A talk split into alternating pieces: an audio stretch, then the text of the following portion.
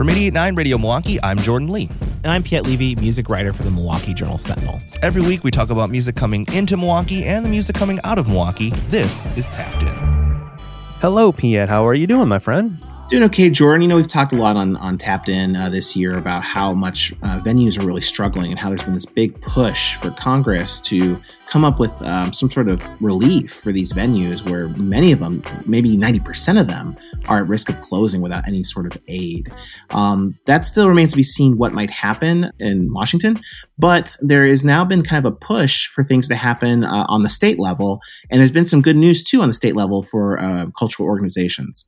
Absolutely. Governor Evers has announced a $5 million grant program to help Wisconsin cultural groups who have been affected by the COVID 19 pandemic. Of course, this is great news for organizations like the Milwaukee Rep, right? Where you're talking about kind of traditional performance uh, through uh, all different mediums. But honestly, here on Tapped In, we're kind of more in the rock and roll business. You know, we focus a little bit more on live concert experiences and uh, organizations like the Rave or the Pabst Theater Group, not necessarily going to be getting any of that $5 million.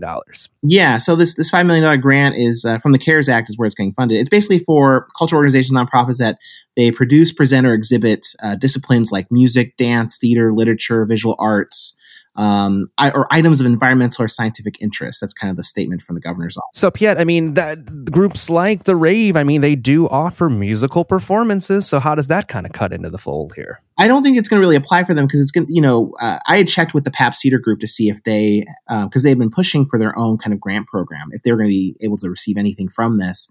And they told me no. So my guess is that for-profit kind of uh, venues like uh, the Pabst Theater Group, the Rave, things like that, they probably aren't going to be able to tap into this this grant program. So what's going on now too is that members of the National Independent Venue Association um, in Wisconsin they've been petitioning for their own grant program. Um, this is they're, they're kind of modeling after what we've seen in other states. Like Montana has like a ten million dollar grant program. Uh, Oregon did uh, devoted fifty million dollars to venues and also cultural organizations to help them through the pandemic.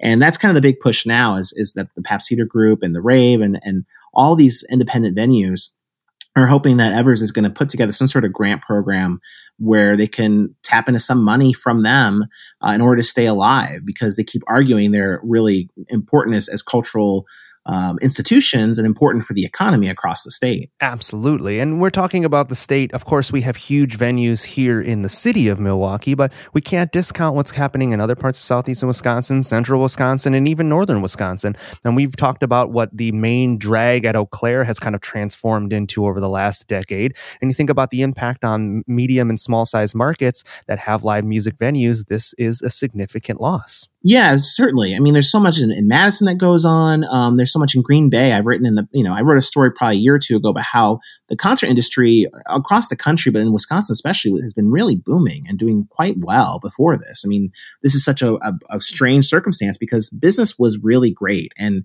there's really high expectation and anticipation this would be a record year for a lot of venues. It's not. It's a record negative year because they've just been shut down since March and they're going to be shut down kind of indefinitely. So right now, the, the push is really that that Evers is going to put something together uh, using some money from the CARES Act. There's a petition going on right now. If you go to change.org or if you go to jsonline.com slash music, you can find uh, a link to it as well. Uh, they've got a little over 9,000 signatures right now, really hoping that something will, will come together. And we'll have to see. And we'll have to see what happens in Washington. I mean, talks around uh, any sort of relief package are, are, really kind of slow and moving slowly. But the uh, Save Our Stages Act, which is a, a grant program on the federal level, uh, that also got some co-signers, including uh, Tammy Baldwin. So hopefully there will be enough momentum behind that program where venues can get some help because we just keep hearing over and over again without any sort of help because they're going to be continue to stay closed to the end of the year and probably well into next year that a lot of these venues may not open again. If we've learned anything over this moment of time, and the theme has been consistent throughout this last few months here on the podcast, it's that it's up to us to do something about it. We have to communicate, we have to talk to our elected officials, and we have to put our money where our mouth is and really support the things that are important to us. So, again, there's an article up online right now at jsonline.com uh, talking about this, and you can get more resources there as well. Piet, thank you again for bringing this up. And always, this is just, you know, important information that we want to share with you, our listeners here on Tapped In.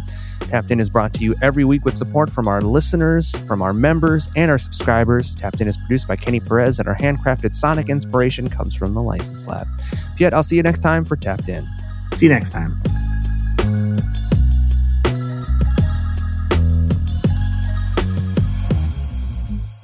Radio Milwaukee is on a mission. And if you're here to discover new perspectives on music in Milwaukee, then you're on a mission too. Join today to support the programming you love. Visit radiomilwaukee.org and click the orange heart.